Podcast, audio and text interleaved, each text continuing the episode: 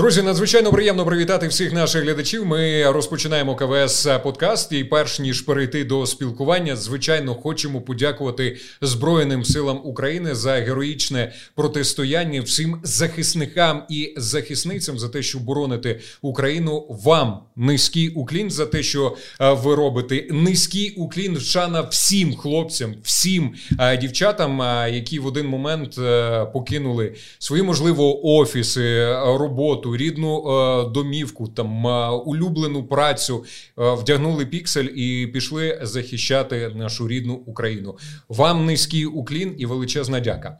І сьогодні, друзі, у нас ексклюзивна тема, яка запевняю, сподобається багатьом представникам індустрії. В що краще інвестувати в біткоін чи кукурудзу? А говоритимемо ми з ключовими експертами в галузі виробництва насіння та зернотрейдингу. І наскільки я знаю, це от. Ця от тема, в що краще інвестувати в біткоін чи кукурудзу, з'явилася не просто так, та Юрій? Абсолютно правильно. До до широкомасштабного вторгнення до війни в Україні ми сиділи вечором з е, моїми знайомими, і зайшла дискусія, куди потрібно інвестувати. Е, це був е, да, 21 рік. Ми бачили дуже гарні ціни на сільськогосподарську продукцію, в тому числі і на кукурузу. І пішла дискусія, куди ж краще там свої накопичення. Хтось нерухомість, хтось купівлю акцій, хтось сказав, що там в криптовалюти, в біткоін. І я кажу: ну ви ж бачите, що зараз е, сировинні ринки на піки. Кажу, який біткоін? Інвестуйте краще в кукурузу. Дякую за таке уточнення. Тож, е, друзі, буду представляти наших гостей. Олександр Федоров, генеральний директор компанії КВС України, який відповідає ще й за розвиток та ефективне управління бізнес-підрозділом Кукурудза та Соняшник. І, е, звичайно, людина, яка вже прорекламувала сьогоднішню нашу тему, Юрій Кравчук, директор із закупівель провідної міжнародної агрокомпанії, що займається експортом зерна, інвестує у розвиток портової інфраструктури та здійснює програми співпраці з українськими аграріями. До речі, Юрія, ви могли бачити в першому сезоні КВС подкасту, в восьмому епізоді, і ми з ним розвінчували міфи між агровиробником і зернотрейдером. Посилання на цей КВС подкаст ви знайдете в описі до цього відео. Ми розпочинаємо. А ексклюзив, до речі, полягає в тому, що у наших гостей, наших експертів, так вже сталося день народження в один день, 14 березня. Тож, е, знаєте, коли е, однакові імена можна загадувати бажання, я сьогодні буду загадувати бажання, враховуючи, що ви в один день народилися. Невеличке таке е, досьє. Олександр працює в КВС Україна з 2010 року. Не помиляюся, все Все вірно, так. А, І наскільки мені відомо, ви розпочинали свій кар'єрний шлях на позиції керівника бізнес-підрозділу кукурудза та олійні культури. А з 1 лютого 2014 року стали ще й генеральним директором. А, Про ваші успіхи і досягнення в компанії впевнений можна говорити довго, як мінімум, знаєте, на окремий подкаст. Тому до вас лише зараз таке одне стартове запитання, яким є бачення, місія і цінності німецької компанії КВС, і чи близькі вони вам особисто? Ну, звичайно, компанія КВС, ви знаєте, це компанія з величезною історією. Компанія була утворена в 1856 році, тобто нам дуже багато років. І те, чим ми займаємося, ми займаємося всі ці роки однією тією ж справою. Ми сіємо майбутнє прийдешнім поколінням разом з нами, з нашими партнерами, з нашими клієнтами, з нашими кінцевими споживачами. А це фермери по всьому світу, це наші дистриб'ютори, це ті люди, які безпосередньо вирощують сільхозпродукцію, і отримують збіжжя або хліб потім на столі у кожного з нас. Тому, звичайно, це дуже поважна місія бути на початку цієї ланки. І, звичайно, особисто я пишаюся е, тією роботою, яку яку я виконую разом з моїми колегами. І, звичайно, це все приносить наше особисте задоволення нам всім. І, звичайно, ми, е, ну, скажімо так, е, відчуваємо цю відповідальність і несемо цю місію вперед, в майбутнє, е, розвиваючи і забезпечуючи продуктову безпеку не тільки всієї країни, а по суті всього світу. Дякую, дякую за відповідь. Юрію, з вами ми вже знайомились. Що змінилося за півроку, поки ми не спілкувалися? Е, можливо, якісь нові е, досягнення, співпраця з новими країнами. Взагалі, як життя, одним словом. Дякую. Життя, ну е- нема чим, скажімо так. Особливо похвалитися, як вже було зазначено, справді ми перебуваємо у збройному конфлікті, в країні йде війна. Надзвичайно важко вести бізнес і горизонти планування надзвичайно малі, але від попередньої нашої зустрічі змінилося те, що зараз в українського аграрія є все-таки можливість доступу до портової інфраструктури. Функціонує вже. Тобто зерновий коридор функціонує нормально. Так, да, слава Богу, зерновий функціонує коридор функціонує завдяки нашим Збройним силам, завдяки дипломатії. Е, керівництва нашої держави, і дуже добре, що він функціонує без країни-агресора, яка не приймає в цьому участі. І це дещо допомогло нашим багатьом клієнтам, нашим партнерам відновити експорт е, через глибоководні порти, отримати валютну виручку і наростити і збільшити можливості збуту своєї сільськогосподарської продукції, і також е, поповнити обіговими коштами свої підприємства, що дає можливість зараз перед е, весняною посівною кампанією да, закупити необхідні насіння, добрива, засоби захисту рослин, і це дасть. Можливість наступного кроку, скажімо так, наступного циклу відпрацювання підготовки до нового сезону. Те, що в Україні хліб буде. Дякую за відповідь. Це я так у фіналі питаю: Україна буде з хлібом. Ви вже заздалегідь е, відповіли. Шановні наші експерти, я пропоную розпочати наше обговорення з аналізу е, ринку насіння кукурузи під час великої війни. Все ж таки, зараз розпал сезону продажів, наскільки так, я розумію, і перед аграріями стоїть таке складне завдання і безліч викликів. І ми в нашому подкасті сьогодні будемо намагатися якось їм допомогти з прийняттям правильних рішень. Юрію, вас невеличке прохання. Все ж таки, я під час наших подкастів зазначаю, що я не фаховий експерт, я виключно у якості модератора. Сьогодні прошу вас долучитися до співведення, будемо так казати, нашого подкасту. І я знаю, що у вас безліч є запитань до пана Олександра. Абсолютно правильно буду допомагати вам, Володимире, сьогодні. І е, так як ми говорили, можливо, там в минулому нашому подкасті, мене як е, представника саме зернотрейдингу, компанії, які займаються продажем е- сільськогосподарської продукції, зерна, те, що виробляє Україна, надзвичайно цікаво, що саме з е, ринком насіння кукурузи.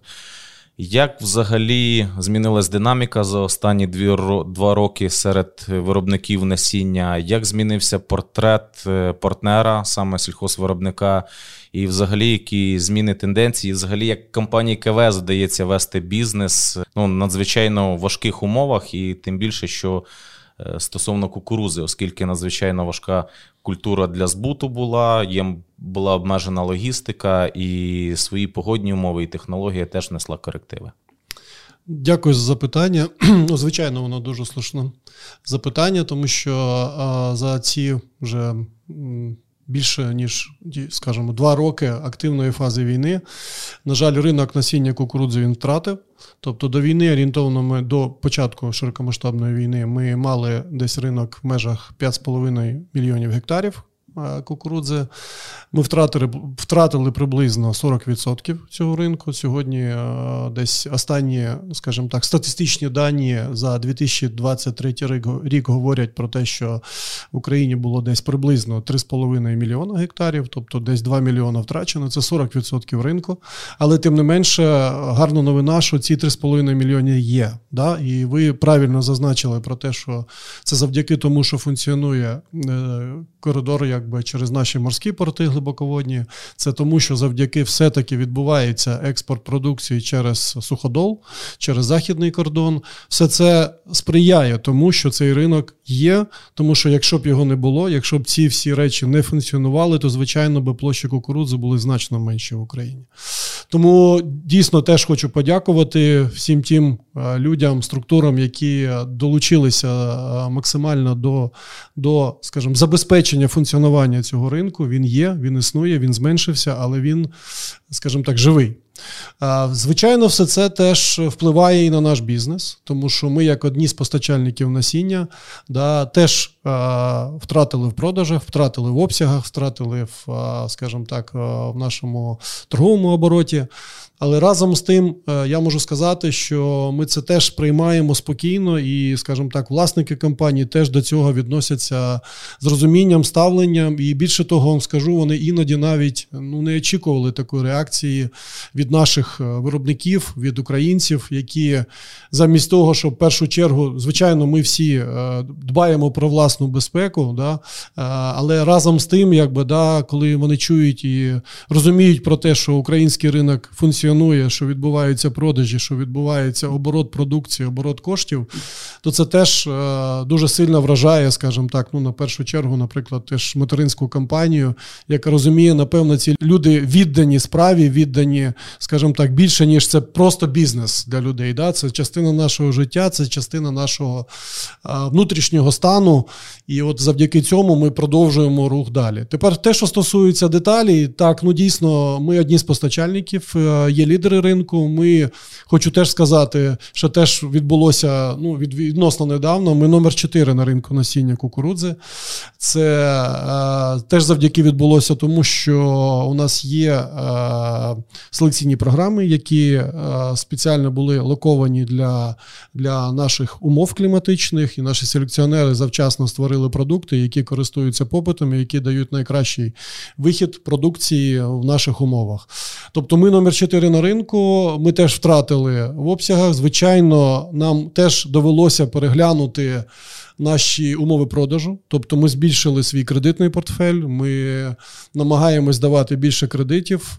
Це відбувається і безпосередньо до наших партнерів, дистриб'юторів, і безпосередньо у випадку, якщо у нас є відносини з кінцевими споживачами. Тобто, з іншого боку, з одного боку, ми зменшились в обсягах, з іншого боку, нам теж довелося переглянути, скажімо так, умови продажу, да, розуміючи, що обігових коштів е, у наших кінцевих споживачів ну, їх обсяг зменшився, фінансовий ресурс зменшився, тому ми вимушено теж пішли на те, щоб підставити власне плече, якби да, і допомогти все-таки е, нашим клієнтам вести бізнес далі. Ну, це якщо вкратце, якщо ще є питання, задавайте. Питань сьогодні дуже багато. Ми звичайно будемо обговорювати все масштабно, щоб е, нашим глядачам було е, зрозуміло. Але е, мені поки зрозуміло таке, що компанія КВС України йде на зустріч агровиробникам. Принаймні, я такий висновок роблю, враховуючи дійсно складну ситуацію, враховуючи дійсно те, що кінцевий ваш клієнт, агровиробники, у них ситуація в на ринку України зараз не покращується. Ще й стосовно блокування польського, до прикладу, румунського кордону, які періодично у нас е, виникають, і виникають відповідно проблеми у агровиробників. А як змінилася динаміка е, виробництва насіння? Дивіться, ну теж насіння не може вироблятися раді того, щоб лише вироблятися. Насіння має виробитись і потім продатися. То, звичайно, і обсяги насіння для українського ринку вони теж зменшились. Відповідно, ми виробляємо менше насіння, як як відповідаючи стану нашого українського ринку. Але дякуючи е, і е, тому, що маємо підтримку з е, нашої штаб-квартири, в цілому обсяги виробництва в Україні для інших ринків, в першу чергу для експортного ринку, для ринка європейських країн, він лишився, можна сказати, незмінним. Тобто ми завантажені, наші потужності ми вклалися починаючи з 2016 року у будівництво нового сучасного заводу, який розташований в місті Кам'янець-Подільський. Потім е, саме перед початком е, широкомасштабної війни, в 2021 році, у нас була друга черга інвестицій. Тобто, сьогодні маємо вже завод повноцінний, який може виробляти більше ніж 700 тисяч посівних одиниць в Україні. І я можу сказати, що ми десь е, дякуючи експортному замовленню, ми на 60-70% ми завантажені. Це звичайно не ідеально. Да, Ідеально мати 100% завантаження, знаючи, що таке інвестиція. Інвестиція має повертатися, кошти мають працювати. Але разом з тим, чи це допустима ситуація. 70% сьогодні в тій ситуації, в якій ми знаходимося, завантажені потужності.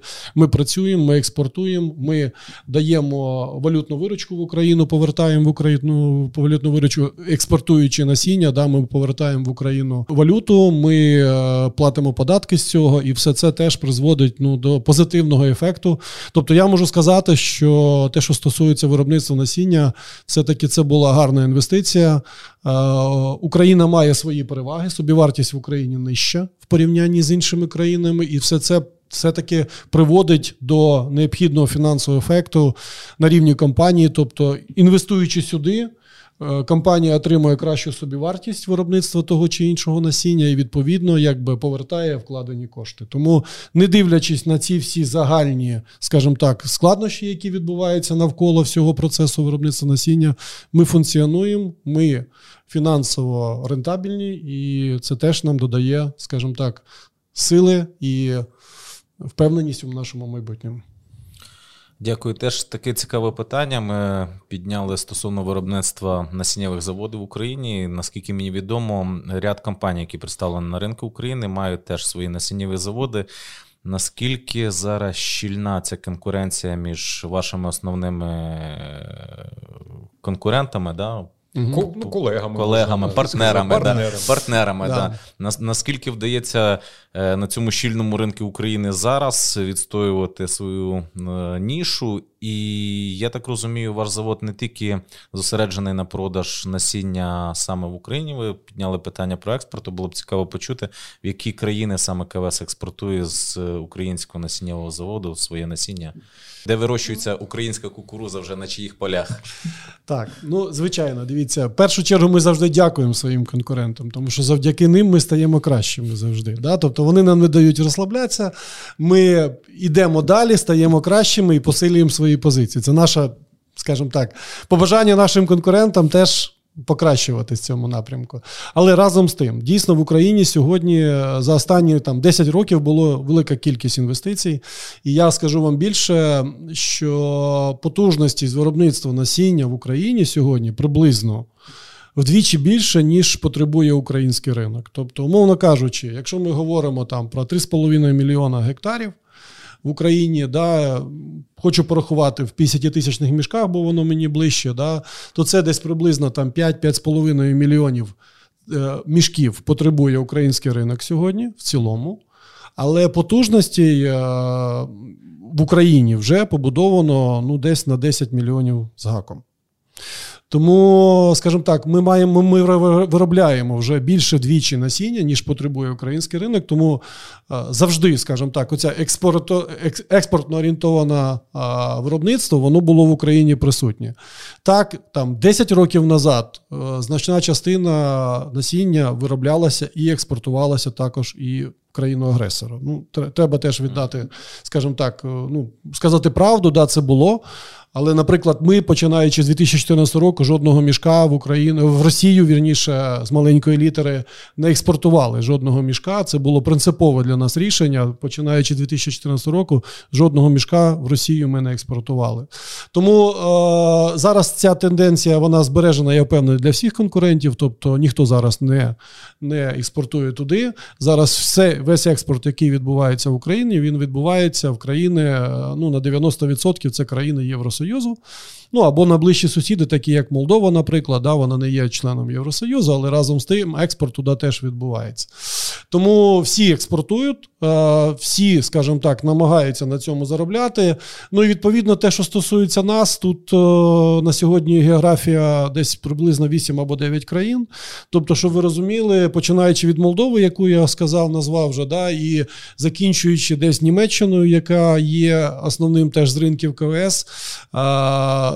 Зараз е, у цих всіх країнах, ну це ще і Румунія, це ще Угорщина, це ще Словаччина, це ще Польща.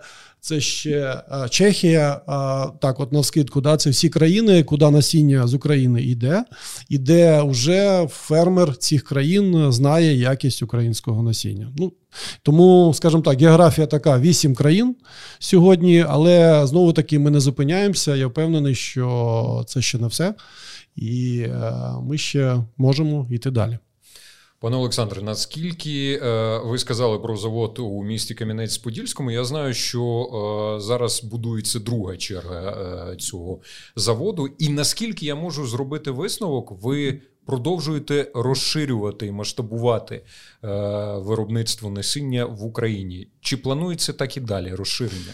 Саме будівництво фізично, воно вже майже завершено. Ми зараз на етапі введення в експлуатацію другої черги, тобто подаємо відповідні документи і очікуємо, що, наприклад, ну або це в січні станеться, або це можливо там на початку лютого станеться. Ми вже будемо мати введену в експлуатацію другу чергу. І про це саме я і казав. Це сумарно дає нам кількість приблизно десь 700 тисяч мішків. Так, от що стосується ну якби масштабування, дійсно єдине, що ну галузь знову ж таки кажу, що ми застос... ми десь завантажені е, на 60-70% станом на сьогодні. Тобто з цих 700 тисяч це означає, що десь приблизно 500 тисяч ми виробляємо. Да? Але ми можемо ще виробляти більше у разі в тому, якщо буде потреба. А, Тому масштабування відбувається. А, Знову ж таки кажу, що це все відбувається завдяки теж нашим партнерам. А це сьогодні там 10 плюс господарств, які розташовані в основному, ну скажімо так, на відстані до 200 кілометрів від від нашого насінневого заводу, тобто це Вінниччина, це Хмельниччина, це Тернопільщина, основні ці, скажімо так, регіони, де ми вирощуємо насіння, і все це теж дає. Великої кількості людей, господарств роботу і дає дохід. Да? І сьогодні ми бачимо, як деякі дійсно наші партнери кажуть, ну ми виживаємо лише завдяки тому, що ми маємо замовлення від КВС. І такі випадки є. Ми, звичайно, цим пишаємося. Хотілося, щоб, ну скажімо так, щоб це все-таки е, так довго завжди не відбувалося, тому що виробник, сільхозвиробник має жити не лише за рахунок насінництва, да, він має жити за рахунок основного виробництва, але разом з тим такі випадки є. І е, ну, сьогодні, скажімо так, наша співпраця, яка вже перевірена десятиріччями, вона існує, вона набуває нового сенсу для нас і для наших і для наших виробників. Наскільки я зрозумів з ваших слів, українське насіння може без проблем конкурувати з е, імпортним насінням. Чи правильно це? І е, знову ж таки, як ви контролюєте якість на всіх етапах виробництва? Як угу. стежите за цим? З осені 2021 року Україна приєдналася до ЄС еквівалентності, тому якби скажімо, з цього періоду ми вже експортуємо насіння кукурудзи в країни Євросоюзу. Це відбувається постійно, і це якби те, ну скажімо так, до чого ми досить довго йшли.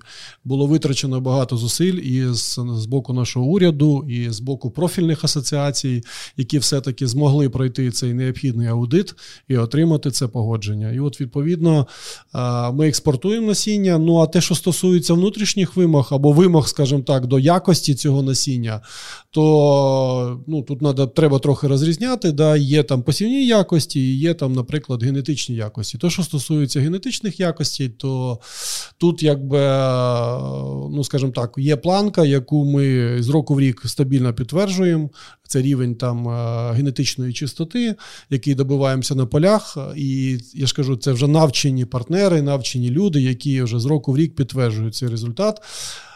Це одна історія, а інша історія це посівні якості. І тут я скажу навіть в Україні ці стандарти внутрішні в Україні і плюс внутрішні стандартні компанії вони вище, ніж то, що вимагає навіть європейський ринок. Тому у нас е, дуже Часто буває ситуація, коли перший раз отримавши там європейський споживач українське насіння, був дуже здивований е, рівнем якості і сказав, що тепер насіння тільки з України. Будь ласка, тепер тепер я розумію, що періодично виникають мітинги е, на кордонах, тому що набагато е, краща в деяких моментах українська про українська продукція. Є таке однозначно. Хочу з своєї сторони таку ремарку додати. Було цікаво відмічено те, що ті компанії, партнери, виробники, які з якими ви співпрацюєте по ділянки гібридизації, хотів би підкреслити. Тобто, ті люди, які довірились компанії КВС, да, тобто ця стратегічна праця дає їм важкі такі моменти, як зараз, отримувати прибуток.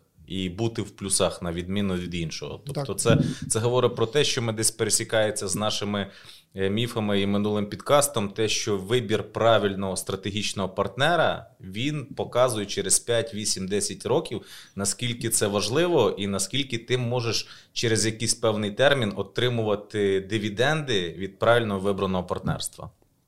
Так, все вірно. Партнери важливі підсумували. Так? От, от, Про, пропоную, шановні наші експерти, поговорити про е, ціноутворення. Важливе таке е, теж питання, і стосовно взагалі комерційної е, політики. Як ви формуєте комерційну політику? Ну, звичайно, компанія вкладає декілька, скажімо так, ну, в ціні, да, яку бачить потім кінець, кінцевий споживач. Існує декілька, скажімо, кластерів. Да. Перше, це безпосередньо та собівартість, тобто це та вартість, яка витрачена на виробництво цього насіння. Далі йде, скажімо так, премія за R&D, так називаємо досліди. да, тобто перед тим, як певний гібрид буде комерціалізований, да, проходить до 10 років. Тобто це ті інвестиції, які витрачає компанія на дослідження, на виведення сортів, на оплату роботи селекціонера і таке інше. Тобто частинка також сидить в ціні тут. І е, потім, як би можна сказати, що е, є певні витрати на збут які теж закладені в ціну насіння. Ну тобто, це, скажімо, утримання там того персоналу, який є в Україні, да, тих тих витрат, логістичних витрат, витрат на, на навіть оренду офіса, да, це теж туди закладено.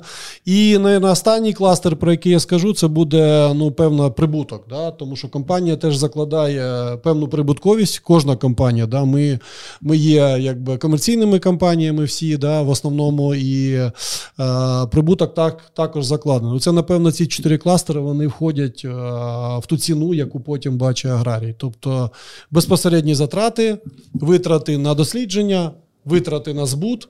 І останнє це прибуток, який компанія собі там закладає. Тому, можливо, е, от те, що стосується, може, останнє скажу про цей е, прибуток, який закладає компанія, да, він дуже різниця по постачальниках. Тому, напевно, ви можете бачити різницю, яка є там в одних компаніях, так, в інших. Так, так.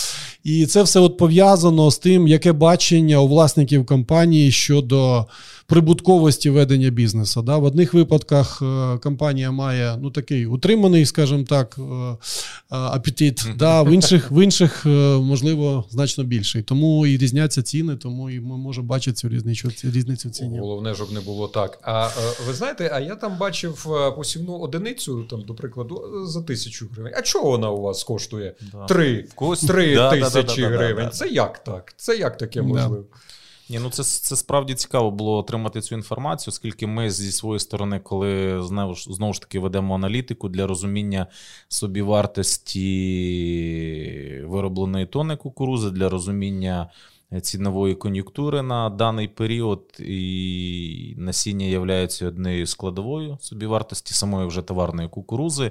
І дуже доречно було почути цю різницю, чому в одних компаній справді посівна одиниця коштує, наприклад, тисячу гривень, те, що ми зауважили, і чому три. Чому навіть сільхозвиробнику і нам компанії, які купують, в кожного виробника м- може різнитися відповідно ця економіка? Так. Де саме де саме зарити це все так Тут ми так знаєте, е, поволі підійшли до питання конкуренції, і е, цікаво, чи існує.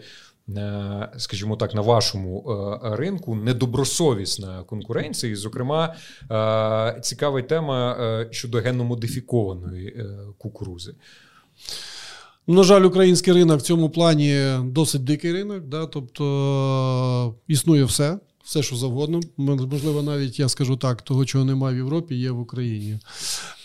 Тому ми працюємо в рамках чинного законодавства, тому, звичайно, в нашому випадку да, ми не займаємося, не реалізовуємо да, жодних ГМО-гібридів. Да, Хоча на ринках, де це дозволено, наприклад, це американські ринки, да, там, там Канада, Північна Америка, Південна Америка, там є теж компанія КВС, вона присутня і вона там дозволено е, ГМО-продукція, вирощування ГМО-продукції, тому там ми присутні. Те, що стосується в Україні лише в рамках чинного законодавства, але в цілому, ну, звичайно, зустрічаємо все, що завгодно. І більше того, я скажу, що до цього все, що все, що завгодно, ще існує і ринок фальсифікату.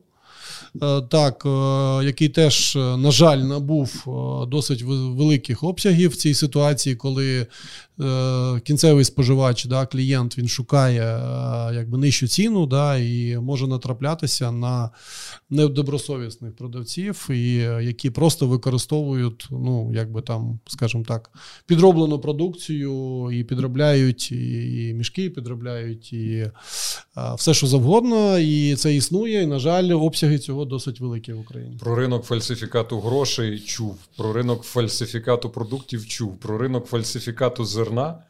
Перший раз насіння, насіння перший, да. перший раз дізнався, е, відверто кажучи, дивуюсь. А якось на е, ціноутворення впливає наявність генномодифікованої кукурудзи? Е, в Україні заборонено реалізація насіння е, ну, ГМО, ГМО кукурудзи, насіння ГМО кукурудзи. Да? Тому все, що там є, ну, воно, звичайно, є. Ну, це чорний ринок. Да? І Я не можу його коментувати, я не знаю його. І тому якби все, що там існує, ну, на жаль, я не можу пояснити.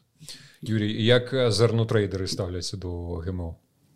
Е, як було зазначено Олександром Вікторовичем, справді є країни, які працюють і де дозволено законодавством працювати з геномодифікованими культурами. Е, те, що ми говорили тільки що, да, це Сполучені Штати, які е, являються основним постачальником, наприклад, той самої Китайську Народну Республіку, і цей ринок існує. Він неможливо сказати, чи він там преміальний, не преміальний. Він просто є для деяких країн, де це тобто це ані добре, ані погане. Це не добре, ані погане, де врегульовано. Але зі своєї сторони хочу теж приєднатися до такої, можливо, тенденції трошки насваритися на тих, хто порушує законодавство, і дещо в сторону чорного ринка, оскільки навіть коли в нас є вимога імпортувати в країну, де ГМО заборонено, є поодинокі випадки, і в цьому році на глибоководних портах деякі. Партнери компанії, які постачали і закупку здійснювали на глибоководних портах, то отримували геномодифіковану кукурузу. Знову ж таки, це незрозуміло, да? тобто вирощено незрозуміло звідки офіційно, але ми можемо для себе розуміти, що це, скоріш за все, чорний ринок, хтось завіз, і ми відповідно маємо товарні посіви з геномодифікованими. І добре, що працюють відповідні стандарти наших лабораторій в порту. Е, багато було випадків, коли саме таку кукурузу гальмували і розвертали, тобто вона. Ну, Для виробника насправді воно не дало прибутку, не дало нічого, тільки одні збитки. Тобто, теж хотіли б звернутися до наших е, сільхозвиробників. Е, контролюйте, з ким ви працюєте, як працюєте, наскільки якісне насіння, і іноді в погоні за дешевою гривнею купити той самий мішок, можливо, там чи посівну одиницю нижче ринку. Вона веде до того, що зібраний врожай ви не зможете реалізувати і понесете тільки збитки. Тобто, справді ну, така проблема. Да, і станом на сьогодні, все-таки, Юрію, я думаю, ви погодитесь, що основним збутом все-таки е, кукурудзи, збіжжя кукурудзи це європейський ринок, да, країни ЄС, і все-таки ну, вони дуже прискіпливо ставляться до залишків ГМО там цієї продукції. Тому, звичайно, якщо ви хочете мати гарантований збут, то звичайно треба йти, ну скажімо, традиційним методом е, вирощувати не ГМО-гібриди. Ну і звичайно, я можу сказати, що прям потреби використання ГМО-гібридів в Україні я не передбачаю. Тобто сьогодні є чудові системи захисту, які дозволяють захистити захистити від всіх шкідників наявних і і е, хвороб, якби да, тому і і бур'янів. Тому, якби, в принципі, це питання я вважаю ну, не актуальне. Ми можемо працювати спокійно і без ГМО в Україні досить ефективно.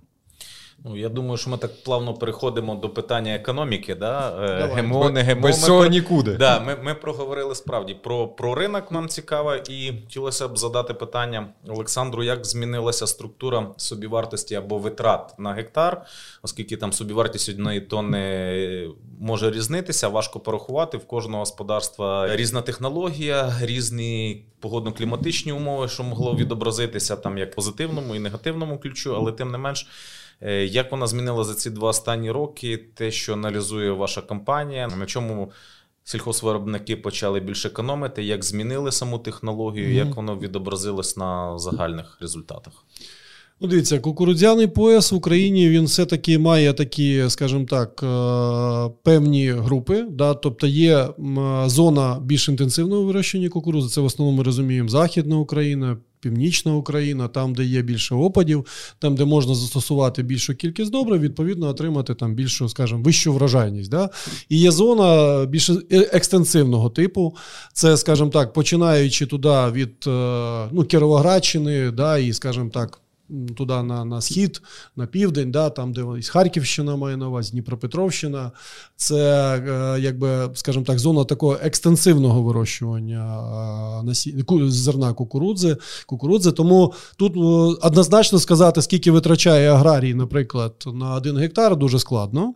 Ну, Звісно, існують певні рамки. Да? Ну, Я би скажу так, осмілюсь, е, знаючи базову інформацію, озвучити цифру, що, наприклад, в зоні інтенсивного інтенсивного вирощування, тобто Західна Україна, можна сказати, то там витрати на гектар виробник десь вкладається в межах ну, до 50 тисяч гривень на гектар.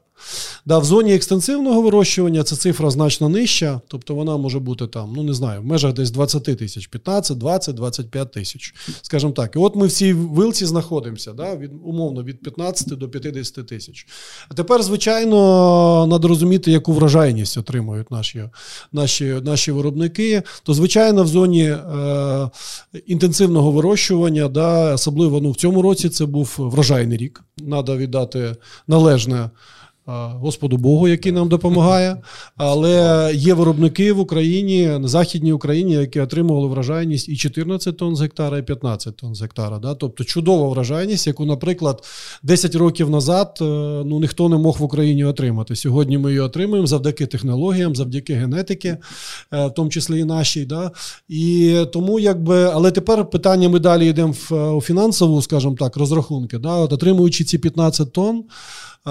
І розуміючи, що він вклав десь 50 тисяч приблизно, да, ми розуміємо, що собівартість десь, наприклад, там вона вже десь в межах 3-3,5 тисячі. Да? І коли аграрій там продає, наприклад, були такі, маючи певний обсяг, не маючи можливості зберігати, вони одразу продавали, наприклад, з поля цю продукцію, там, чи підсушивши, чи ні. То ми розуміємо, що заробіток все рівно при такій шаленій врожайності, ну він ну, зовсім невеликий. Да? Треба розуміти. Ті, хто має свої склади, Ті, хто має можливості сушити кукурудзу, зберігати певний час, да, і потім протягом а, а, зимового періоду з періоду спокійно реалізовувати, да, той має певні переваги, інфраструктуру маючи, да, то він заробляє трохи більше. Ну, на тоні я маю на увазі, чи в цілому там на гектарі. Якщо ми тепер перейдемо туди в зону екстенсивного ведення а, виробництва кукурудзи, то ви розумієте, то там врожайність, наприклад, ну 5 тонн, наприклад, вона є такою цільовою і. Вклавши 15 тисяч і отримавши 5 тонн, ми отримуємо ті ж самі 3 тисячі, наприклад, на гектар. Да? Виробництво, це собівартість виробництва однієї тони. Тому от е, моє бачення таке, що, скажімо так, в цілому від 3 до 4 тисяч гривень коливається собівартість виробництва. Можливо, в когось є і 5 тисяч е, гривень за тонну, тому що якщо ну, просіло, просіло, наприклад, вклавшись, да, але не пішли дощі вчасно, або не був захист належним чином зроблений або ще якийсь фактор вплинув. Навіть не зібрали вчасно, розумієте, тому що ми бачимо, що велика кількість там до 10%, згідно статистики полів, вона ще лишилася незібраною, не зібр... і це втрати потенційні і так далі. Тому, ну скажімо так, е, я хочу сказати, що майже всі виробники в Україні в цьому році, виробники кукурудзи, вони балансують на межі собівартості. Хтось Можливо, піде в мінус, можливо, хтось щось заробить. Але в цілому ситуація, звичайно, далека від е, ну, оптимальної, да, коли ви розумієте, господарство має там протягом декількох місяців, там, починаючи з березня місяця по е, серпень, вкласти ці кошти, да, там 50 тисяч, умовно кажучи, на гектар. І е, в кінці року ну не факт, що, наприклад, вона може їх повернути, тому що дуже багато факторів на це може вплинути. Ну таке моє бачення ситуації з виробниками, з виробництвом, собівартістю виробництва. Ну для себе те, також я хочу відмітити, те, що ми е, намагалися зрозуміти з е, минулої весняної посівної кампанії. Ми бачили зміну динаміки вартості знову ж таки тих самих. Е, карбаміду, да, азотних добрив, наскільки було там висока ціна, потім дещо впало. Я так розумію, ситуація також з дизельним паливом, хто коли зміг закупитися, і це дуже багато чинників зіграло, саме відобразилось на цій собівартості. І хотілося, щоб додати, було відмічено те, що надзвичайно врожайний рік, і нам е, помогла погода і Господь Бог. І справді. Е, я колись був на одному заході, де виступали керівники агрохолдингів, і один з керівників агробізнесу з холдингів вона казала так: те, що ми віримо в Господа Бога, тобто в погоду і в Чикаго, тобто ціну, на якій формується вартість кукурузи. У нас у нас два основних фактора: в Чикаську біржу і Господа Бога. Якщо справді з врожайністю було класно, і хочу додати те, що суттєва, суттєвий вплив на собівартість е, впливає саме сушіння кукурузи. Якщо ми візьмемо минулий позаминулий сезон сезони. Ми мали вологу осінь. Нам потрібно було до базисної вологи досушувати і таким чином е, втрачати, ну, внести додаткові витрати. Але повторюсь, е, в нас такий. Е, подвійний подвійний плюс, да, гарна врожайність, і справді ми бачили засушливу осінь. З однієї сторони, це було надзвичайно важко для осінньої посівної кампанії, але тим не менше, тих, хто збирав сою, кукурузу, соняшник, особливо по кукурузі, ми бачили багато те, що господарств збирала майже в базисі, не потрібно було досушувати. І я так розумію, багато в чому зіграла правильний вибір е, саме гібридів і саме ФАО в тій зоні, де вони вирощують. Можливо, у вас є якісь кейси, якими ви готові поділитися стосовно таких успішних підходів деяких виробників-партнерів. Ну, звичайно, 22-й рік навчив багатьох, що помилка з вибором гібриду це одна з речей, які не можна потім виправити. Да? Тому що в погоні за великою врожайністю дуже часто обиралися пізні гібриди, які значно гірше віддавали вологу, які значно пізніше це робили. І тому шанси затягнути збирання кукурудзи в зиму вони значно збільшувалися. Тому багато аграріїв переглянули це все, і це дійсно ми бачимо в своїх продажах. Традиційно КВС дуже сильний, скажімо, ФАО до 300, це раннє ФАО вважається в Україні. І ми сьогодні вже бачаємо, що або бачимо по результатах своїх продажів, що наші ранні продукти, такі, наприклад, як КВС Таско, КВС Алєгро, це продукти там з ФАО ну, на межі менше 250, 230, 250. Це ті гібриди, які сьогодні в дуже високому попиті попиті, і які показують достойний результат. Тобто там 12 тонн, наприклад, у виробника ми отримували в цьому році і так далі. І це дозволяє також у вересні, скажімо так, закінчити збирання, тому що ну, ранній продукт який вже сформував необхідну врожайність і готовий до збирання. Тому дійсно все це якби завдяки також відбувається і генетики. Тобто, в цілому ті фактори, які ви назвали чинники, вони впливають, але разом з тим ще й генетика сучасна присутня на українських полях, і це все теж дає змогу, скажімо так, отримувати кра... кращий економічний ефект від ведення цього бізнесу. Тому ми традиційно сильні, ми в цьому сегменті розвиваємося. І, от, ну, наприклад, ті гібриди, які сказав, ну ми сьогодні вже бачимо по по, по темпу продажів, що ці гібриди якби користуються ще підвищеним попитом, і ну вони успішно реалізуються. Ми підняли питання справді гібридів, і в мене додаткове запитання. Можливо, коли ми говорили більш про технологію, я пропустив. Е, Зацікавила, коли обумовлювали знову ж таки там собі вартість посівної одиниці R&D. R&D, вони знаходяться в Європі, компанії КВС. Чи можливо щось є якісь напрацювання на базі самого насіннєвого заводу? Я так дещо трішки можливо хочу ні, ні, це окрема. Да. Це окрема ланка у нас. Тобто, навіть в структурі КВС України ми маємо селекційну станцію, тобто це окрема група людей яка веде так називаємо передреєстраційні досліди. Тобто, що відбувається? Спочатку селекціонери у нас в Україні не знаходяться. Це в основному в Німеччині, в штаб-квартирі вони знаходяться, ці люди, які виводять ці гібриди. Але потім відбувається етап випробування виведених гібридів, тобто вони декілька років перед тим, як подати, наприклад, в реєстрацію, а в Україні існує реєстрація, да, перед тим як вийти на комерційну, скажімо, діяльність, ми маємо зареєструвати ці продукти. І от напередодні цієї реєстрації два роки е, селекціонер випробовує. Ці гібриди в умовах в Україні. От е, саме цим займається наша е, селекційна станція. Це підрозділ КВС Україна. Це дві сьогодні локації. Це одна локація Кагарлик, Київська область, друга локація це Дніпро. Це там, де безпосередньо розташовані машини, люди, але вони по всій Україні організовують сітку дослідів. Тобто, ну, наприклад, по кукурудзі ми маємо в цьому році вісім таких локацій по всій Україні да, Починаючи від Харківщини на сході і закінчуючи Тернополем на заході, починаючи з е, Чернігова на півночі і закінчуючи Одещиною на півдні. Оці всі вісім локацій це там, де відбувається оця адаптація нових вирощених продуктів і акліматизація їх можна назвати. І ми розуміємо після цих дослідів, чи дійсно гібрид, певний продукт, е, якби може тут бути успішним комерційним. Да? Оці два роки передреєстраційних дослідів вони відбуваються в Україні, і це все те, що роблять мої колеги, які відносяться до підрозділу селекційної станції в Україні. Пане Юрій, знаєте, так щоб е, закрити тему економії, я б навіть так сказав, до вас ще питання стосовно позиції зернотрейдингу. На чому, на вашу думку, заощаджують аграрії? Так, по пунктах, щоб наші глядачі теж е, зрозуміли. Е, Да, ми проговорили, скажімо так, складову саме агротехнологічно. По зернотрейдингу е, Щодо зміни між нашими минулим подкастом і сьогоденням, ми побачили, що надзвичайно швидко змінюється така ситуація щодо обмеження, вивозу, відкриття коридору, закриття коридору, збільшення суходолу. Е, коли ми спілкувалися, основна ставка тоді була саме на Дунайські порти, які напрацювали. Ми поставляємо і залізницю, і автотранспорта зараз багато. Е, їде, але знову ж таки, з часом ми зараз стикнулися з блокуванням на деяких кордонах.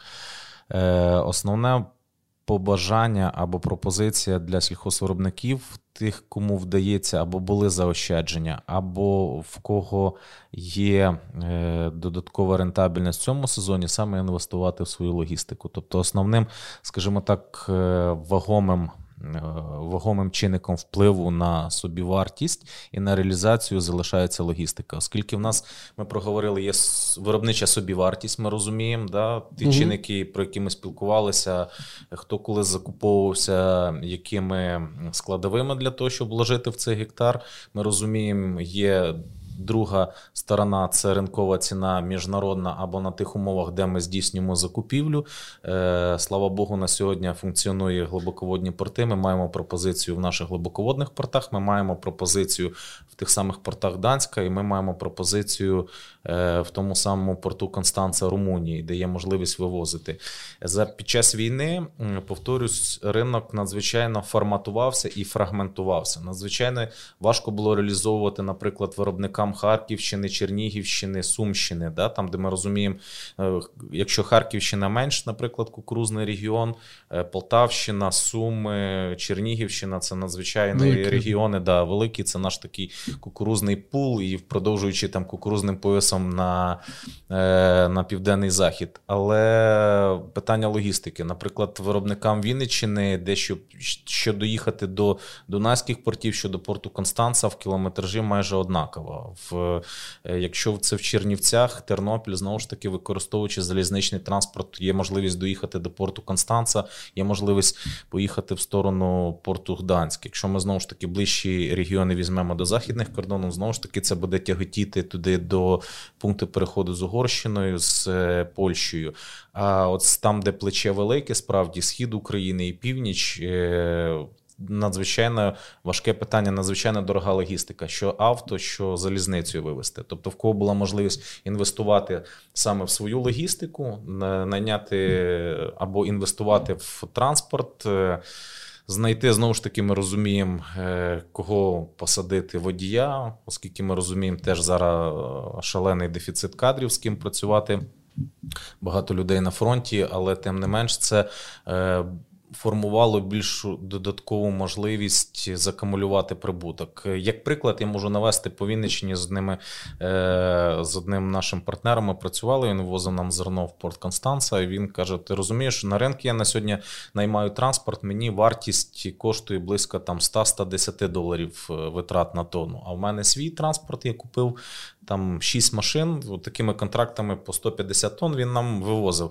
Е, Собівартість дизеля, вартість зарплати там. Е, Стосовно якоїсь амортизації, він каже, там на рівні 40. Тобто різниця між 110 і 40, тобто 70 доларів на тонні свого зерна він вже економив завдяки тому, що він інвестував в логістику. Тобто, дане питання, дана пропозиція залишається актуальною. Тобто, використовувати інвестувати в свої канали збути в свою логістику. Пан Олександр тему сушки уже підняв, але б хотів би ще уточнити, наскільки я розумію, це е, левова частина витрат агровиробника, і чи відбулися зокрема зміни у портфоліо, враховуючи складнощі, спричинені і відсутністю світла минулого року, і проблеми з газопостачанням. Так, як я сказав, традиційно наша компанія сильна в цьому ранньому ФАО і е, вивівши на ринок також нові продукти.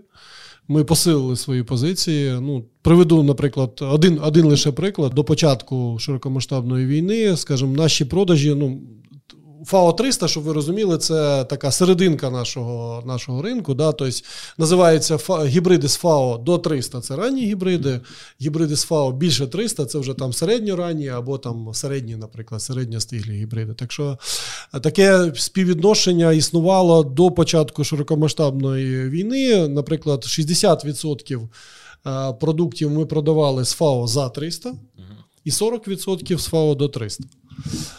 Це було традиційне, скажімо так, композиція нашого ринку, тому що просто середні, середні гібридів, середньоранніх або середньопізніх гібридів в Україні просто більше. Так от, е, коли війна вже так серйозно почалася, і проблема сушки стала актуальною, ну, перше, це газ, проблема, да, його там не стало. Потім, якби він став дорого коштувати і так далі. Все це призвело до того, що станом на сьогодні був розподіл 40 на 60, зараз ми маємо 70%. Це гібриди з ФАО до 300 ми продаємо, і 30% це гібриди з ФАО за 300. Да? Тобто відбувся повний шифт е, переключення ринку на ці ранні продукти, і це, звичайно, також для нас ну, якби позитивний фактор. Знову таки кажу, тому що традиційна наша генетика сильна в цьому сегменті. Ми вивели дуже е, сильне портфоліо. Я вже називав два гібрида: це КВС Таско, це КВС Allegro. Також у нас є, наприклад, гібрид КВС Фернандо. Є вже вже відомий гібрид КВС Кавалєр. І це гібриди 2370, також гібрид, який вже дуже багато років на ринку, але тим не менше користується, скажімо так, високим попитом. І от все це призводить до того, що ну, ми бачимо, що наше портфоліо користується попитом, і, звичайно, це теж дуже позитивна річ, яка відбулася для нас ну, скажімо так, маленька, можливо, позитивна річ, але відбулася також, і ми посилили свої позиції в так називаємо ранньому фау. З таких маленьких позитивних речей складається велика, да. а, великий позитив, який допомагає йти до нових звершень. Я обіцяв нашим глядачам, що ми поговоримо про поточну ситуацію на ринку зерна кукурудзи. І Наші партнери з компанії Украгроконсалт підготували актуальну інформацію про український ринок кукурудзи, поточні тренди та прогноз на 2024 рік. Тож хвилинка уваги і хвилинка корисної інформації, е, поки наші експерти зможуть випити водички до прикладу. Попри війну е, Україні, е, війну Україні 2023 року вдалося вдалося зібрати гарний урожай кукурудзи. За оперативними даними, Мінагро 28 майже з половиною мільйонів тонн, але після дорахувань він сягне 29 мільйонів тонн. Перші місяці поточного сезону були не дуже вдалими по ціні, через що маржа виробництва була переважно від'ємною. Обмежені можливості для експорту вже третій сезон негативно впливають на ціну. З літа 2023-го перестав працювати морський коридор під егідою ООН, плюс черги і обмеження на сухопутних кордонах. Але завдяки нашим збройним силам стали можливими і поступово нарощуються відвантаження з морських портів по альтернативному зерновому коридору. Це здешевлює перевезення і дозволяє поступово відновлювати відвантаження на дальніх напрямках. Для кукурудзи це вкрай важливо, оскільки до основних ринків збуту до війни належав Китай, до якого сухопутний експорт практично неможливий через високу вартість. У перші ж дні нового року український ринок кукурудзи продемонстрував помітне пожвавлення. Вийшовши на роботу після кількох вихідних днів, власники зерна активізували продажі. Одним зі стимулів для продажів може бути те, що поступово падає впевненість у можливості зростання світових цін. У грудні ціни переважно знижувалися, і з весняне за весняний період на ринок буде тиснути очікування південно-американської кукурудзи нового врожаю. В той самий час на внутрішньому ринку складається ситуація сприятлива для продажу. Попит у портах залишається високим за підтримки зростаючих експортних відвантажень. В грудні було експортовано 3,5 е, мільйони тонн кукурудзи, що близько до середніх багаторічних показників для цього місяця. Поступово відновлюється відвантаження до Китаю, в напрямку якого в грудні пішло понад ну майже 1 мільйон тонн, удвічі більше ніж у листопаді. В Україні залишається до експорту в січні-серпні близько 15 мільйонів тонн кукурудзи, що приблизно відповідає багаторічним залишкам на цей період. У більшості сезонів ціни кукурудзи в січні-березні зростали. Питання функціонування морського коридору стає фундаментальним фактором за умови стабільної роботи портів. Ціни на кукурудзу в другій половині сезону підтримуватимуться експортним попитом, особливо з боку Китаю. Це вкрай важливо для прийняття рішень е, сільгоспвиробникам щодо е, розподілу посівних площ навесні в перші місяці сезону, коли рентабельність кукурудзи була відсутня. Багато хто з виробників мав намір скорочувати площі під кукурудзою на користь маржинальних олійних культур, особливо сої. Але поступово е, поступове відновлення ціни до до прийнятного рівня підтримає тих аграріїв, хто має намір зберегти площі кукурудзи. Згідно з першими прогнозами Украгроконсалт, посівні площі у 2024 році скоротяться незначно на 2-3% порівняно з минулорічними. Е, дуже цікавий та корисний матеріал, як то кажуть, який на часі. Е, і знову ж таки щиро дякуємо компанії Украгроконсалт за цю інформацію. Дуже сподіваюся сподіваємося, що нашим глядачам вона була корисною. Юрій, прокоментуйте, будь ласка, якщо не важко, поточні тренди на українському ринку кукурудзи від Украгроконсалт і перші прогнози на 2024 рік. Будемо намагатись підтримати аналітику агроконсалта, але справді е, дуже е, дуже точні дані стосовно об'ємів виробництва. І знову ж таки, якщо ми подивимося повернемось весну 2023, ми все розуміли, що по пшениці, що по кукурузі, всі верстали свої прогнози дещо песимістичним. Е, високі ціни на мінеральні добрива, незрозуміла ситуація, як буде розвиватися. І здається, знову ж таки, прогнози по кукурузі були там близько, можливо, там 23-24, там хтось більш оптимістичний 25 мільйонів тонн. Але як ми вже зазначали, Господь Бог на нашій стороні. Ми справді ми бачимо в нашій статистиці зараз більше 28 мільйонів тонн. І стосовно даних Міністерства нашого АПК ще 10% е, не зібраних на даний момент, і можливо коригування в сторону збільшення 29%, А в прогнозах деяких моїх партнерів і, можливо, десь наших, ми будемо вал бачити на рівні 30 мільйонів тонн. По кукурузі е, це з позитивних стосовно з позитивних змін і з позитивних результатів, які ми е, маємо. Якщо аналізувати, так як знову ж таки було зазначено, е, старт самої кампанії, низькі ціни і рівень продажу він був дещо нижчий від точки собівартості. Тобто, таким чином, багато сільхозвиробників розуміли, що це можливо буде збиткова культура, і понести збитки, і не буде коштів для відтворення і інвестування, і чи взагалі залишати в своїй сівозміні дану культуру. Але не буде збитково. Але ми бачимо позитивний тренд. Сьогодні ми вже в 2024 році ми продовжуємо е, експортувати. Так як було зазначено, були контракти в Китай. Насправді мало хто в них вірив. І перша е, новина була озвучена Reuters, те, що Китай має закупити біля 10 панамаксів. Е, суден класа Панамак, це 50-60 тисяч тонн з України, тобто близько там 500-600 тисяч тонн з України зерновим коридором. Тоді він ще не діяв. По ринку мало хто в це вірив. Е, дуже скептично. Всі гадали, що, скоріше всього, це буде об'єми перевалки через Порт Констанца або Гданський. Як таким чином ці порти не справляються вже з об'ємами, які є, і ще туди півмільйона тонн е, кукурузи відвантажити майже нереально. Але справді, бачите, Україна. Е, домоглася те, щоб відкрити порти, дякуючи знову ж таки нашим Збройним силам, нашим ППО, нашій дипломатії. І вдалося здійснити ці поставки, так як ми вже зауважили, отримати кошти і надалі продовжуємо це робити. Станом на зараз і станом на прогнози, справді вірно було заакцентовано Украгар Консалтам те, що в е, лютому ближче до березня ми будемо розуміти, що буде певний урожай в Південній Америці, Аргентина, Бразилія надзвичайно великі країни по виробництву кукурузи. Е, Бразилія там, здається, більше 120 мільйонів тонн. Згідно останнього звіту USDA було 12 січня, те, що вони задекларували, і знову ж таки згідно січневого звіту, переоцінили загальні залишки кукурузи е, на нашій планеті плюс 10 мільйонів тонн.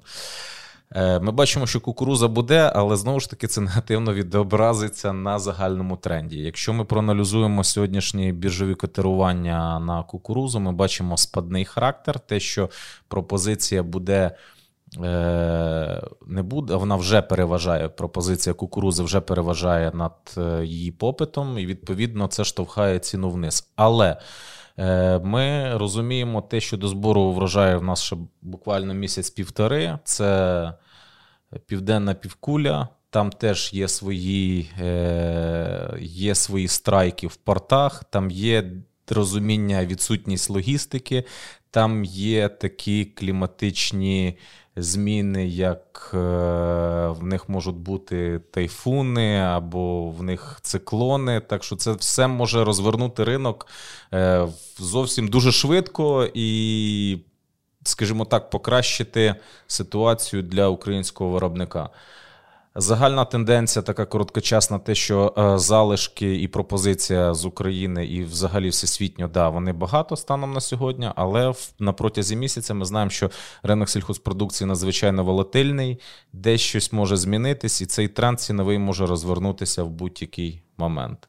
Так що я думаю, що в будь-якому випадку е- порівняння справді як біржового товара, те, що ми говорили про біткоін, надзвичайно волатильно і ризиковано.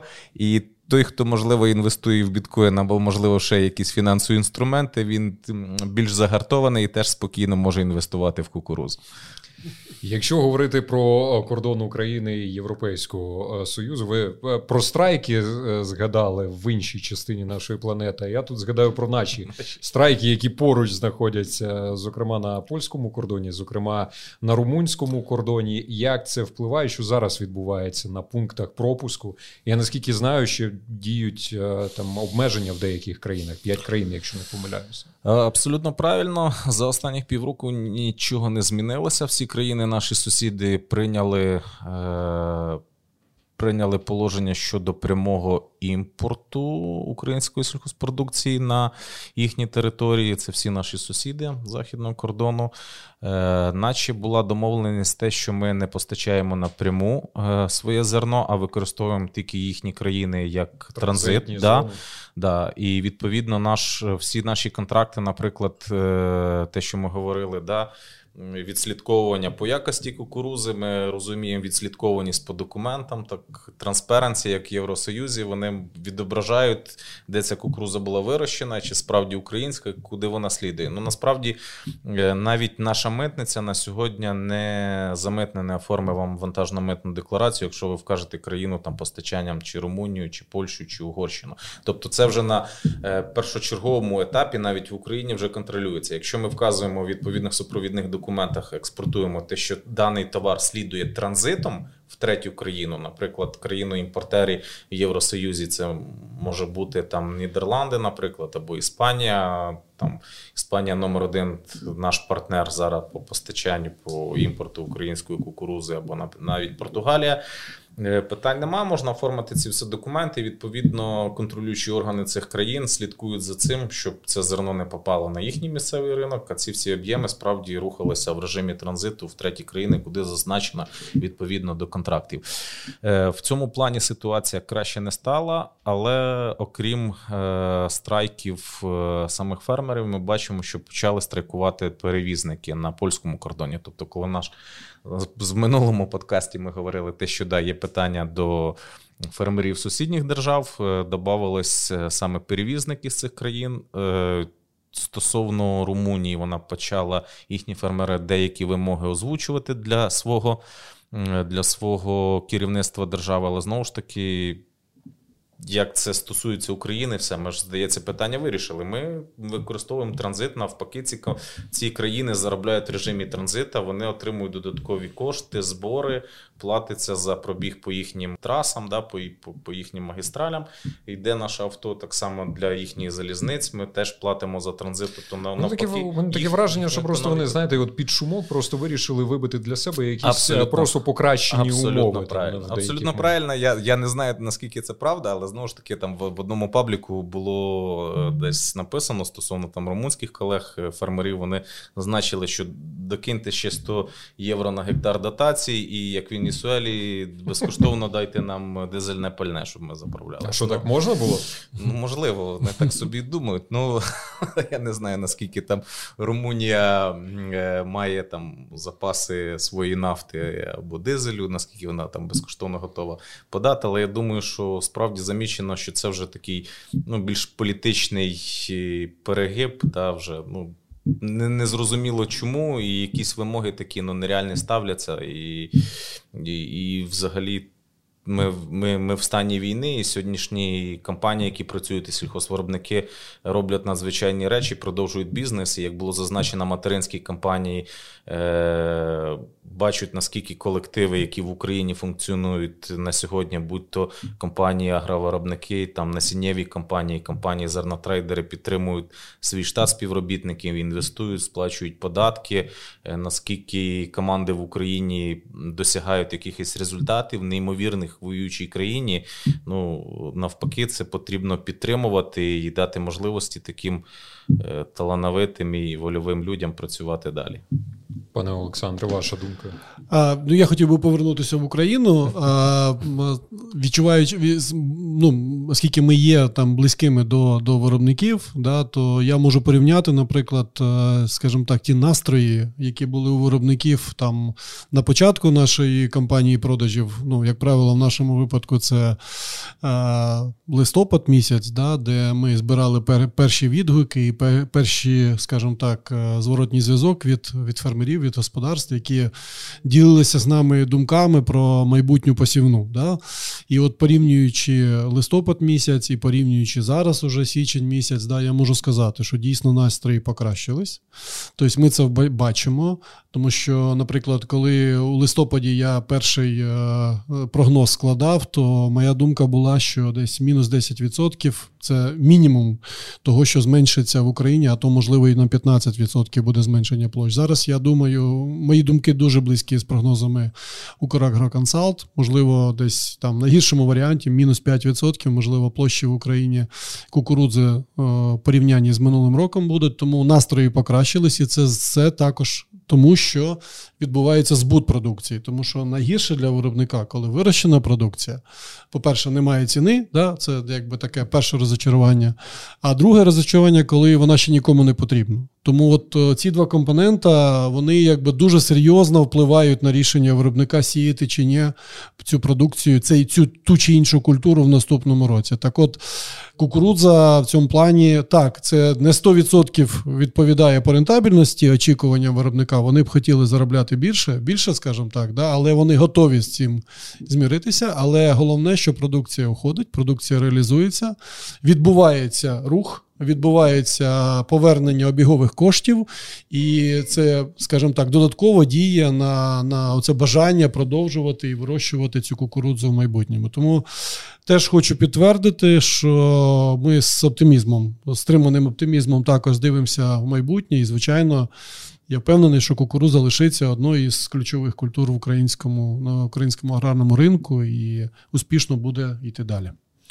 Без кукурудзи точно ми е, не зможемо. І знову ж таки, я от читав, що багато підприємств, е, агрохолдингів, вони починають переобладнання своїх потужностей, вкладають в гроші в збільшення автомобільного парку. Знову ж таки, е, змінюють підход до сушки. Але наскільки важливо не тільки вкладатися в модернізацію потужностей, а й в е, насінневий матеріал. Ну, завжди, ви розумієте, з насіння починається це та ланка, з якого починається оце довгий процес отримання кінцевого результату. І, звичайно, коли ти обрав спочатку, ну якби зробив неправильний вибір, то потім скоригувати це все неможливо. Я думаю, що е, звичайно, коли ми говоримо на чому, е, на що на чому саме економить виробник, да, то на щастя, насіння, і це теж наша, ну якби моя впевненість абсолютно, да, насіння стоїть на останньому місці. Тобто виробник, який відповідально ставиться до процесу, скажімо, вирощування, процесу отримання ну, рентабельності тої чи іншої культури, він в останню чергу буде економити на насінні. І, звичайно, ну це правильно, тому що знову ж таки, те, що закладено в ту насінину, неможливо потім відкоригувати вже в процесі вирощування. Якщо там немає генетичного потенціалу, то що б ти не робив уже далі, ти його розкрити не зможеш. Якщо він закладений, він буде. Тому я думаю, що це така ну, відповідальне ставлення. Всі відповідальні виробники розуміють це, і ну, якби ми це теж бачимо, тому що, ну, як я кажу, навіть в цих складних скрутних умовах, да, якби попит на наше насіння він існує. Дякую, шановні наші експерти. Пропоную перейти до фінального, але як то кажуть, не менш е, значущого е, нашого блоку, присвяченого потенціалу внутрішньої переробки кукурудзи, власне, в Україні.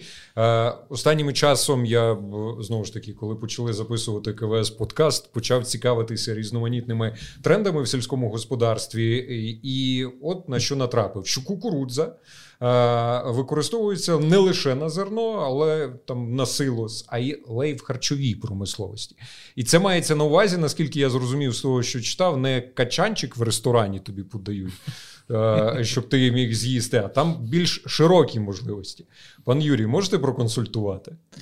Ну, справді, е, кукуруза такий універсальний продукт, сировина для чого може бути. Е, в нас є крахмалопатиковий завод. Великий він входив в структуру одного з агрохолдингів, з яким я впевнений, компанія КВС працює однозначно. Е, є можливість виробляти з кукурузи спирт. Теж ми знаємо Важливий деяких, момент. деяких да, деяких там е, компаній, брендів проводять дні поля, які зацікавлені відповідних з демонстрацією. З демонстрацією, те, що можна з кукурузи вже отримати, вони пропонують результатам е, зробити е, дегустацію. Запрошуйте нас на такі дні поля. Запрошуйте. Справді є інформація, те, що теж аграрна компанія інвестує в переробку кукурудзи, тобто це кукурудза не тільки. Сама може бути використовуватися в комбікормовому виробництві, але я так розумію, коли розщепляю, я не мега спеціаліст, е, технолог, але тим не менш я розумію, що можна е, розщепити саме там, де крахмал, да, на спирт, і е, витягнути туди амінокислоти, лізин, і вплоть до того я знаю те, що деякі компанії, здається, в Австрії є технологія, де вони отримують лимонну кислоту. З кукурузи. Тобто, це є ну стосовно спирта, я думаю, ми можемо сказати, враховуючи, що е, ну найпростіше ми, ми, зві... технологічно. Ми з Вінничини, е, так чи інакше, ми можемо сказати, що з перших вуст я точно про це знаю. Е, Немирівський спиртзавод дуже зацікавлений в е, кукурудзі зараз. Да, буквально декілька перед збором врожаю, е, за можливо за тиждень, за два перед збором врожаю кукурузи. Вони організовували день поля, і справді багато було представлених гібридів, в тому числі компанії КВС е, були і всі конкуренти для себе вони підбирали найкращу сировину для те, щоб змістом відповідного крахмалу, щоб сировина була вхідний продукт для виробництва саме спирту, отримати якісний результат. Тобто, це теж є сегментом, який, в якому є ніша, в якому цікаво працювати, і якщо є якісь продукти компанії КВС або запропонувати ринку, було б теж цікаво з цим ознайомитись, почути. Пане Олександре. Ну, звичайно, переробка, розумієте, це зараз, скажімо так, е, завжди більшість виробників вони виробляли традиційним, заробляли традиційним шляхом, да, тут продавали зерно, е, отримували кошти за це. Зараз, на жаль, це ускладнений процес, тому це змушує, скажімо так, іти в певні процеси переробки. Те, що стосується виробництва спиртового виробництва, ну Україна вже багато років. Е, виробляє найбільшу частку спирта саме з кукурудзи. І це не тільки один там завод, це відбувається е, постійно, давно і вже системно, скажімо так. Що стосується нас, ну, звичайно. Е, Вміст крахмалу, звичайно, він впливає. Ну, станом на сьогодні ми не ведемо, я відверто скажу, ми не ведемо якусь окрему окрему селекційну діяльність на, по цьому напрямку, да, але разом з тим ну, ми вважаємо, що з наших продуктів теж можна е, успішно виробляти. Е, Переробляти, скажімо, кукурудзу на спирт. Тому, е, підсумовуючи, так, дійсно, це один з перспективних шляхів скажімо так, диверсифікації виробництва кукурудзи. Щодо біогазу, то звичайно це теж е, перспективна галузь, е, в якій зараз вкладаються окремі виробники в Україні. І, звичайно, тут ми маємо. Дуже високо адаптовані продукти, як правило, для біогазу, виробництва біогазу придатні наші традиційні продукти, продукти, які ми ну, силосні так називаємо гібриди, да, силосне портфоліо. Там і дві новинки наших, наприклад, які сьогодні дуже високим попитом на ринку користуються. Це гібрид е, КВС Intelligence та гібрид BigBit. Так от, е, якраз вони е, є профільними для виробництва біогазу. І сьогодні є ряд підприємств, які інвестують в це виробництво і планує експортувати цей біогаз, вирощений з силосу кукурудзи на на європейські ринки.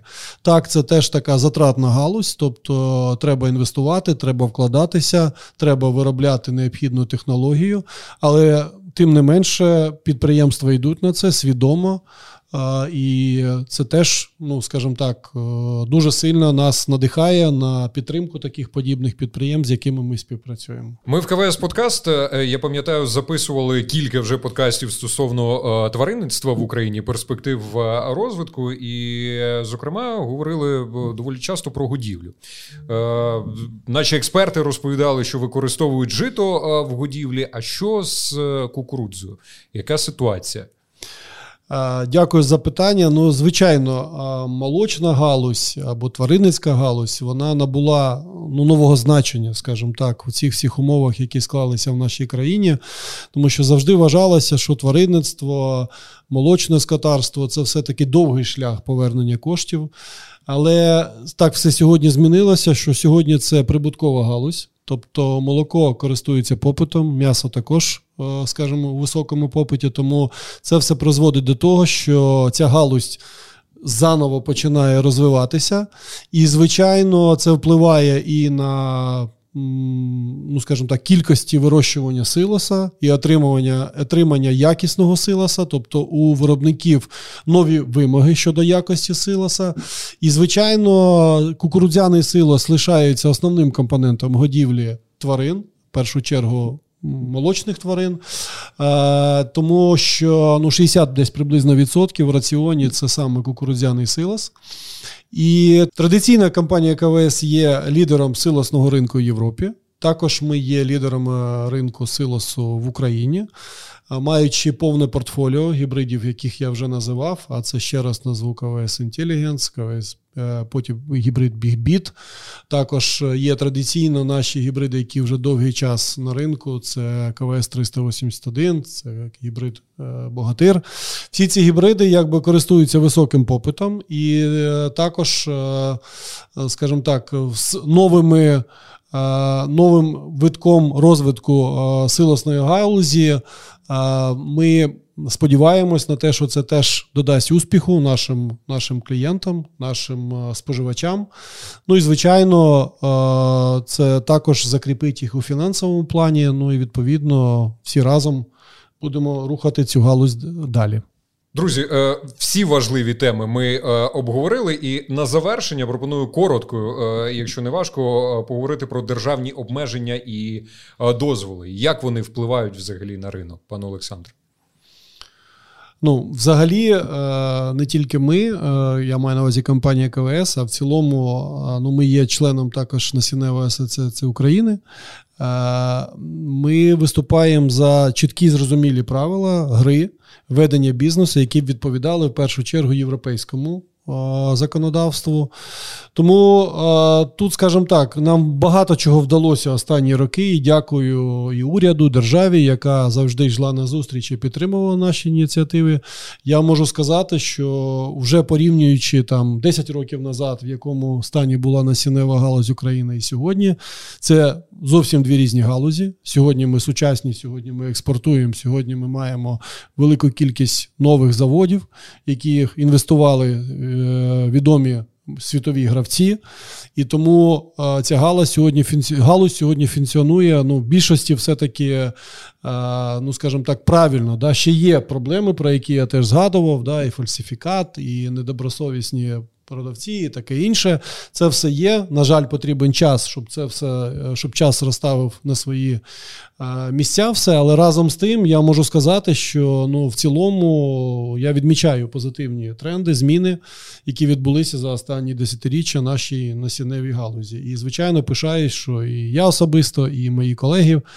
Е, і Насіннева асоціація України вони є частинкою цих позитивних змін, які ми, які ми разом рухаємо і намагаємось бути ближчими до, до Європи. Юрій, ваша думка?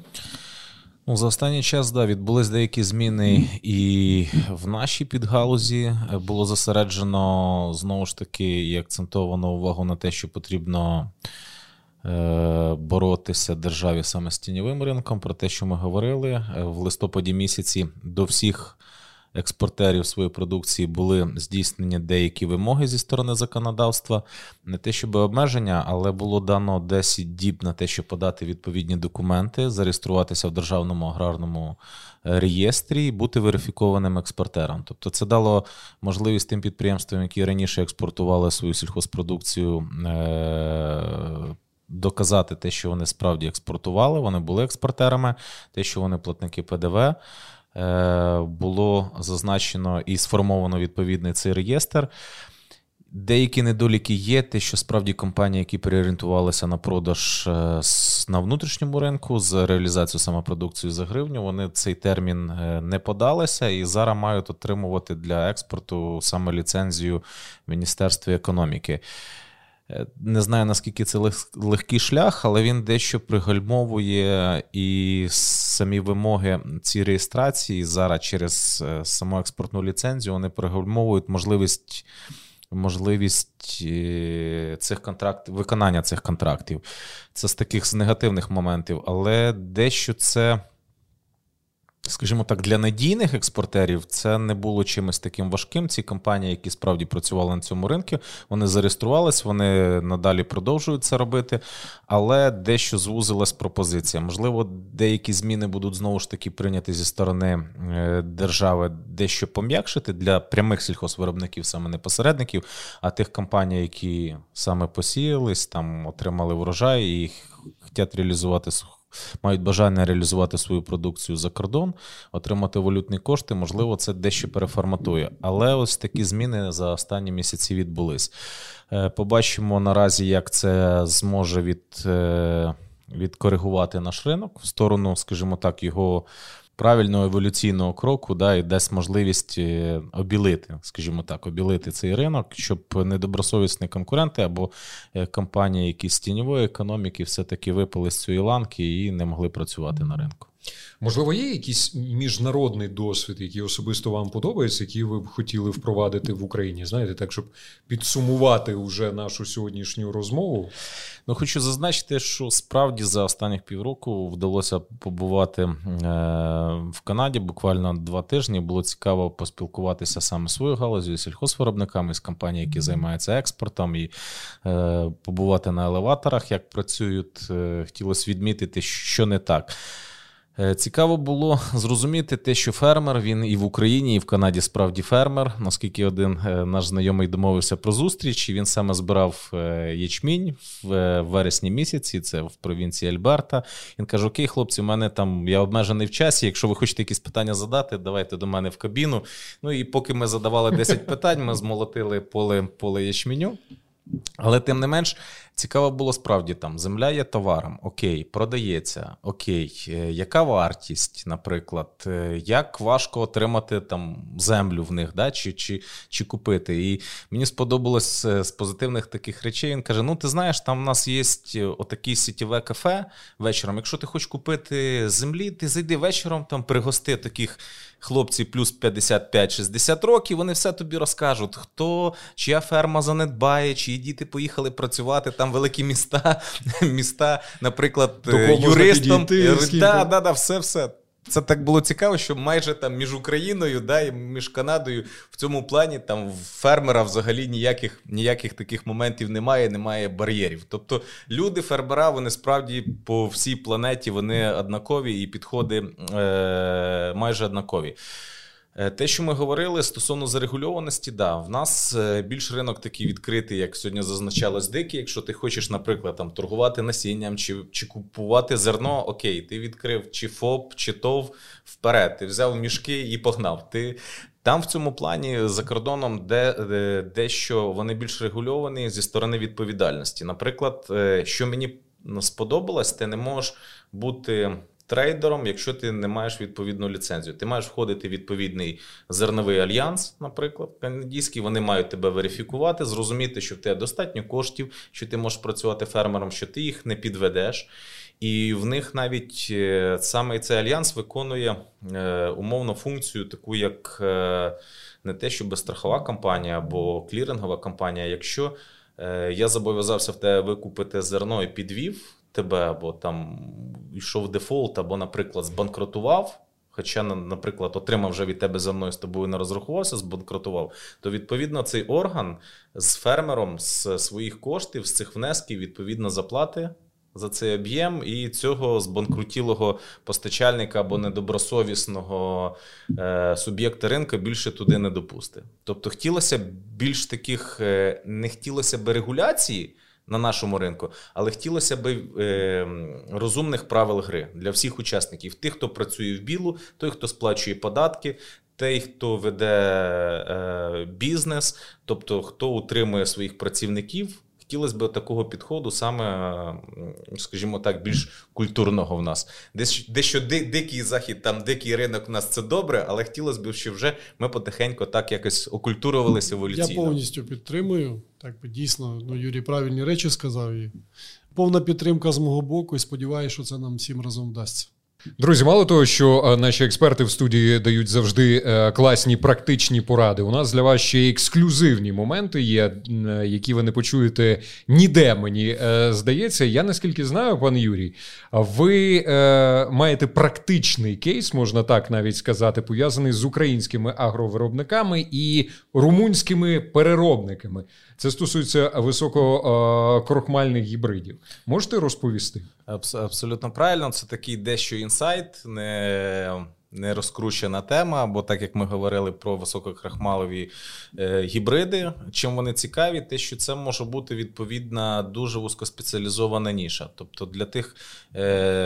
Для тих компаній-виробників, хто саме на цьому акцентує увагу і кому якість кукурузи і відповідно цього вміста надзвичайно важлива. Він готов е, платити додаткову премію. Справді кейс такий є. Він зараз розглядається, тобто румунський переробник. В нього є відповідне виробництво, він сертифікований на продаж своєї готової продукції в різні країни Євросоюзу. Він зацікавлений в придбанні саме з України, і він готовий отримати саме в своєму міністерству сільського господарства в Румунії ліцензію на імпорт, поки це справді відкрито заборонено, але вони по ліцензії можуть імпортувати е, саме висококрахмальні сорти, там, де він готов платити премію за таку кукурузу вище на 50 євро від ринку. Да, це не надзвичайно велика ніша. Це там ми не говоримо по 50, 60, там 100 тисяч тонн. Це такі ніші, які, наприклад, для виробництва 3 тисячі тонн, 5 тисяч тонн, в залежності від потужності цих переробників вони зацікавлені саме в таких ексклюзивних якихось е, фізико-хімічних властивостей цієї кукурузи, за яку вони готові цю відповідну премію доплачувати.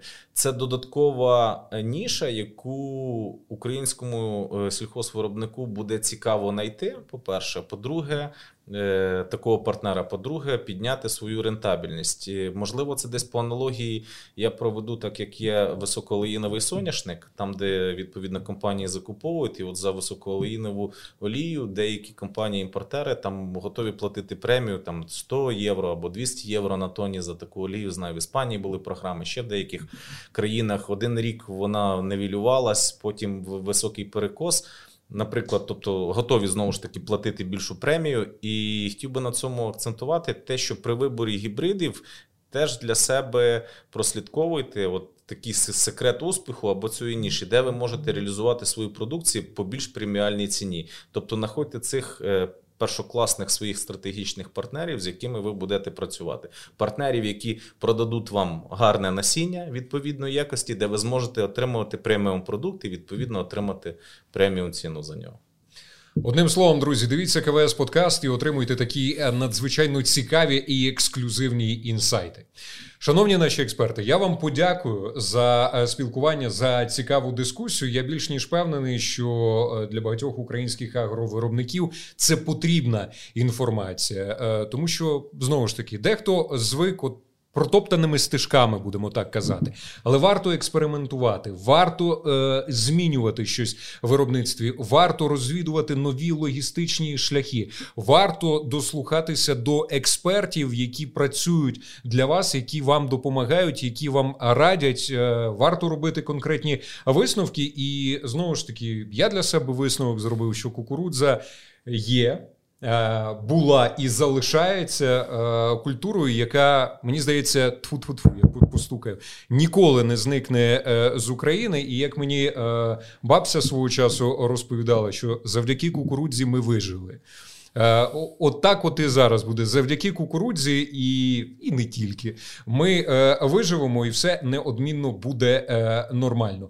Друзі, я е, думаю, що все ж таки нам вдалося дати таку розгорнуту е, відповідь на основне питання нашого подкасту: в що краще вкладатися в кукурудзу чи е, біткоін. А рішення в свою чергу залишається приймати виключно вам. А ми в свою чергу з нашими експертами будемо завжди підтримувати. Тож е, пишіть свої думки, ставте нові запитання до експертів. Е, не забувайте коментувати це відео. І знову ж таки, навіть у фіналі дякуємо завжди Збройним силам України за те, що у нас є змога записувати КВС подкаст. Слава Україні! Героям слава! Смерть ворогам!